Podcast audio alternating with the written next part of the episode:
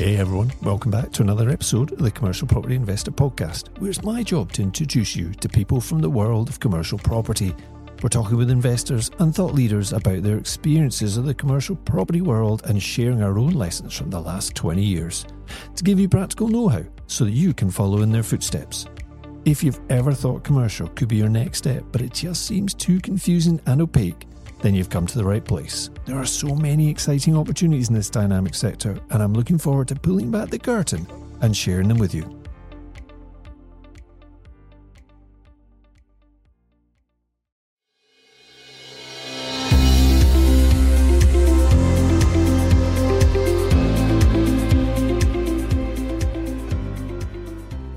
Hello and welcome back to the Commercial Property Investor Podcast, and I'm your host, Jerry Alexander. This show is designed to give you the education, information, and confidence to develop a commercial property portfolio. Now, we can't give you everything you need to know on this podcast, but hopefully, we'll give you enough inspiration to work out the pieces of the puzzle for yourself so you can invest in this great asset class. My aim is to help private investors, just like me really, see through the fog and understand how this market actually works. I believe that part of my job is sharing with you what we're seeing in the marketplace, on a regular basis. Yeah, we can go into tactics and details and tips in different parts of the industry, but I need to keep giving you an update of what's actually going on on the ground. And at the moment, I'm aiming to give you a market update each month. And in these bonus episodes, I'll share what's happening with our own stock and with some of our bigger commercial property network, of course, including some of our students I work with. But it is important to understand, though, that we are not a huge national or multinational company with millions of square feet of space in multiple sectors and global locations. However, we do know our sector pretty well, and I'll try to make sure I'm not biased towards one way of suggesting the market is operating or another. It's so diverse that you always have some sectors working incredibly well and other parts of the market are struggling. There's so many factors that affect demand and supply for that matter, but I think the biggest factor for private investors is actually around local microclimatic conditions and not necessarily the macroeconomic situation. I appreciate that some of the national guidelines and some of the national grants or business support or whatever that's going on may filter down to you, but in terms of making decisions about investments, local conditions mostly trump national economic conditions. So, I'm going to cover a few things to give you an update of where we're at and what we've experienced over the last four weeks or so since my last update. Firstly, I'm not going to talk much or speculate about the news headlines, the demise of retail or hospitality, or the crash and burn of office space. And as I've mentioned before, we do run a restaurant on one of our sites, and it's been very challenging. But with my other hat on, we are in the business of providing space. So you have to work out what your spaces can be used for. And with trends and COVID, when it passes, which it will, what will the demand be like post COVID and what will the trends be seeking out? That's what our job is, is to work out how people are going to use space. So if you can find redundant space, how can you reinvigorate it and make it suitable for the new trends?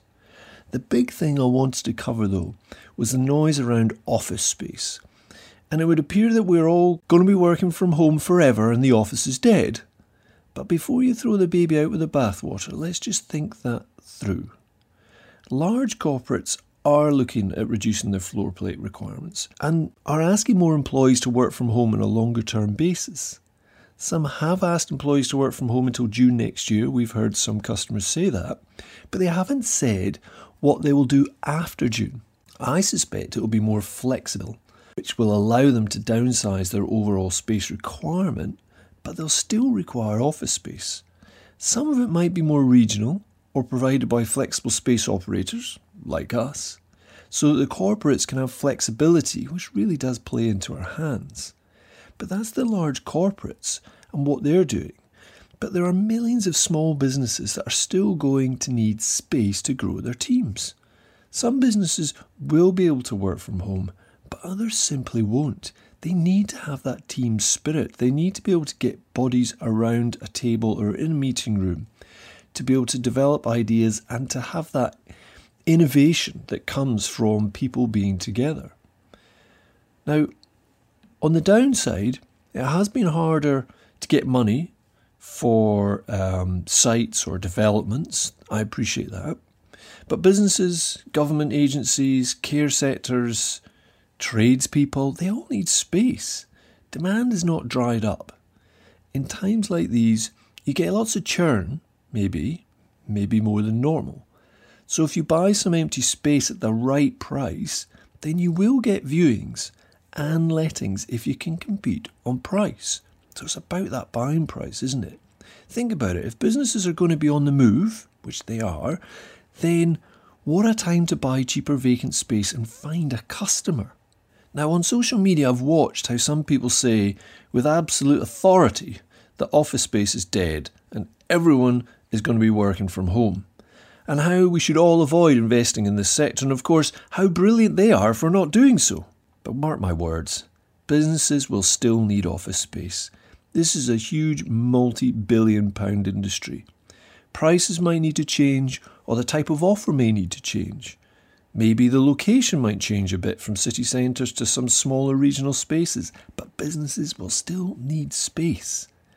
And this whole thing too shall pass. In fact, let me read to you a couple of paragraphs from the Savills Regional Office Market Report that they issued in September. And I quote During the global financial crisis, there was over 20 million square foot of office supply in the UK regions, equating to a significant oversupply. So that's talking about back in 2008 9 when the proverbial hit the fan and the global financial crisis unfurled. Reading on Today the situation is very different as there is an undersupply of office space. In 2009, the regional vacancy rate was 18%, and currently it is just 10%. It looks therefore as though rents in the regional office markets are less exposed to downward pressure arising from the current economic climate. And they go on. Currently, there's a total available office supply of 11.3 million square feet in the UK regions, reflecting a 17% decrease since the end of 2019. However, of that, just over 3 million square feet is Grade A office space, reflecting a 4% decrease since the end of 2019. When this is compared to average annual take up levels, this reflects only enough supply to meet the demand for 11 months of take up, reflecting a severe undersupply of Grade A office space. In some markets, the situation is more acute than others. And then they name some locations here. They say Birmingham, Bristol, Glasgow, and Leeds all have less than six months of Grade A supply available, demonstrating a critical need for speculative office development in these markets to keep up with the average demand. So I picked that up and I wanted to read it to you because that is one particular opinion of a particular sector within the market, but it's very interesting, isn't it? When you compare it with 2009, there is less space available, certainly in certain locations, but we're talking about office space and we're talking about grade A. Now, the article that's in the Financial Times that you might have just read that says, you know, offices are all empty, leases are being given up, City of London's going to be completely empty, Pret is going to go bust because nobody's in the office and they're not buying coffees at breakfast and lunch and everything else, it gives you another set of parameters to wonder about what's going on. What Savills report says sounds great, but not everyone is in the market of grade A office space, or even in regional locations for that point. But my point is that the opinion and findings of others will help. But your safest hedge is to really understand the target markets, demographics, and supply and demand of where you are trying to invest. So just bear that in mind. You'll find articles that are positive or negative. Just try and keep a balanced view. Now, in terms of the whole office thing, right, this is my viewpoint, right? People are social animals. Phones and tech are great, but they're not the same as meeting someone face to face there is so much more to a conversation, isn't there, than just what someone is saying. So, for instance, here I am talking to you on the podcast, but you can't see my body language, you can't see the tiny facial expressions and what's going on around the periphery. Eyeballs are really important, aren't they? So, if you were having a discussion with somebody or a negotiation with somebody, you need to try and build up trust, and trust is a huge amount to do with eye contact, or indeed the lack of it. And that's very difficult if you're on Zoom. So, that's my opinion. I don't think Officer's dead at all. But I hear you say, Jerry, where's the evidence of your point of view? Because we're at the coalface day in, day out. I can give you an update from the trenches. So, here's a few things that have happened in the last four weeks, in no particular order. We've had some recent viewings for some pretty large lettings that they would equate to £40,000 plus a year of additional income. And they have been um, quite interesting to do. They, they were for amalgamations of offices. In other words, the companies were downsizing, or as I like to say, sidestepping. They weren't necessarily decreasing the size of space they had, they were just trying to bring it together into one location under a slightly more flexible offering. And these organisations were definitely focused on this change. It wasn't just tire kicking, they're going to do it. So, you know, that, that those are quite big lettings. But on the other side, and we haven't made those lettings yet, but fingers crossed, on the other side, we've let space for £35 a month. We do memberships that give people access to a shared space. It's £35 plus VAT a month. I mean, it's peanuts. But we've let, or I say let, we've sold a few of those memberships over the last few weeks because people are looking to try and meet other human beings out there. Another factor or another thing that's going on is our storage facilities are remaining 100% occupied. So that, that's good, and inquiries are still coming in, so there's a waiting list there. Some of our locations have seen a change of the client base over the past six to nine months, so that's not just the last month. As some customers have struggled with the pandemic and others have come in and taken that space, so some have left, they've maybe they got hit hard with it or they needed to downsize or go home or whatever, but there are others that are doing well and they've taken over those spaces. And in general, all of our locations are fairly well occupied. We have lost three larger customers over that time, and it will take us time to remodel those spaces and get them relet. But that has begun to happen with a few viewings taking place and a letting confirmed for one of those spaces just this week. But that's one of those situations where you have customers that grow with you, and, and it's exciting when they grow they, they take another space, they take a, maybe some industrial storage or whatever it is, and they're growing.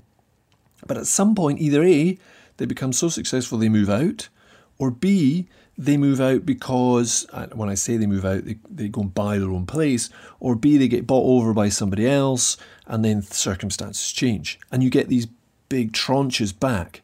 So it's great letting lots of spaces to one customer, but of course, eventually you will get that space back, and then you've got to, you know, do the work to to make it work for newer customers. But anyway, we lost three, which is a bit of a pain, but those spaces are getting remodeled as we speak, and relettings are starting to happen. So that's probably the biggest sting, I guess, from the pandemic.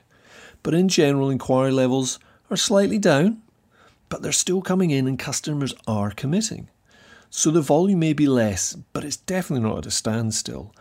And if this is possibly the turning point where we may start coming out the other side of the, of the COVID thing, then really, actually, it's been pretty surprising at how resilient the market has been. And as I mentioned at the start, we don't cover the whole of the country, but we do have a range of space to offer, and lettings have ha- held up well in storage, warehousing, the small office spaces, and some of the larger office requirements for downsizing or sidestepping, as I just mentioned.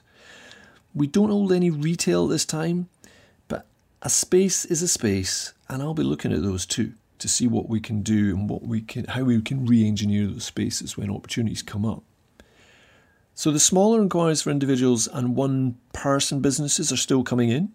People want to see other people, even if they have to remain socially distant. At least they can talk to another human being face to face, albeit two meter spacing. but that's just one of those things about human beings. They're social and people want to talk to others. There have been a number of one person lettings or short term agreements due to travel restrictions, so, so I'm not naive to think they'll be staying with us long term. Some of them are on two or three or four month periods, but I'm pretty sure some of them will stay because their work habits have been broken. I can't remember how long it is they say you need to work on something. Maybe it might be 90 days to change a habit. Well, we're well past 90 days now. So I think some of these people will stay with us in the longer term. And interestingly, the top floor at our latest development was split down into nine separate private spaces. So just pre COVID, we'd already decided we're not going to let this to one customer. We haven't found one customer. It's on the sixth floor, there's a lot of flight stairs. Let's rethink this. We're going to have to develop the space now because we'd finished pretty much the rest of it. So we divided it up into nine separate private spaces. It's not a huge floor, it's about 2,000, 2,500 square feet or something like that. And we subdivided it into nine private spaces, and in the centre of it, we've got a small fixed desk co work area that also allows all the other offices to open onto that space. So it's a very social space. But interestingly, now it's full. So that was not did not become available until I think it was July, and now it's full. And it's filled with small businesses, students, a number of corporate employees who can't travel due to restrictions, and they're using regional space, and some startups. But it's a real mix. It is a real mix that's in there. So I don't want to come across all rose tinted glasses by saying everything is fine. Clearly, for some, it's been a real struggle. But if you're just getting started in commercial property right now or plan to buy some space next year, then it really could be one of the best times to do so. Disruption will lead to lots of noise from commentators, as we've discussed, but also lots of opportunities for those willing to roll up their sleeves and look under the cover. So listen to what's been said, but don't be persuaded by the loudest voice, even if it's maybe mine. Just take a measured approach. Do some research, find out what's really happening in your area. Hopefully, what I've discussed will give you an idea of some of the things that are happening for us and what might happen for you, depending on what type of space you're going for. It's a snippet, isn't it, of what we're experiencing on the ground and where opportunities might be for you. And one last thing this time of year is traditionally when we see an upturn in inquiries for people wanting new offices for the new year. It used to be the increase in inquiries was during January, so I don't know, people would make decisions, wouldn't they, over New Year, and they'd think, right, I'm going to start my own business, or I'm going to move, or whatever it is, or grow the company. But over recent years, it's actually moved increasingly to December, so we've seen that upsurge in inquiry levels for people wanting to get started early in the new year. So I'm really looking forward to seeing how that goes this month and the start of next month, and I'll update you when we get into the new year and we do our first update on how that turns out. So that's really it for me on the market update. I hope that helps you. Have a great month and make it count.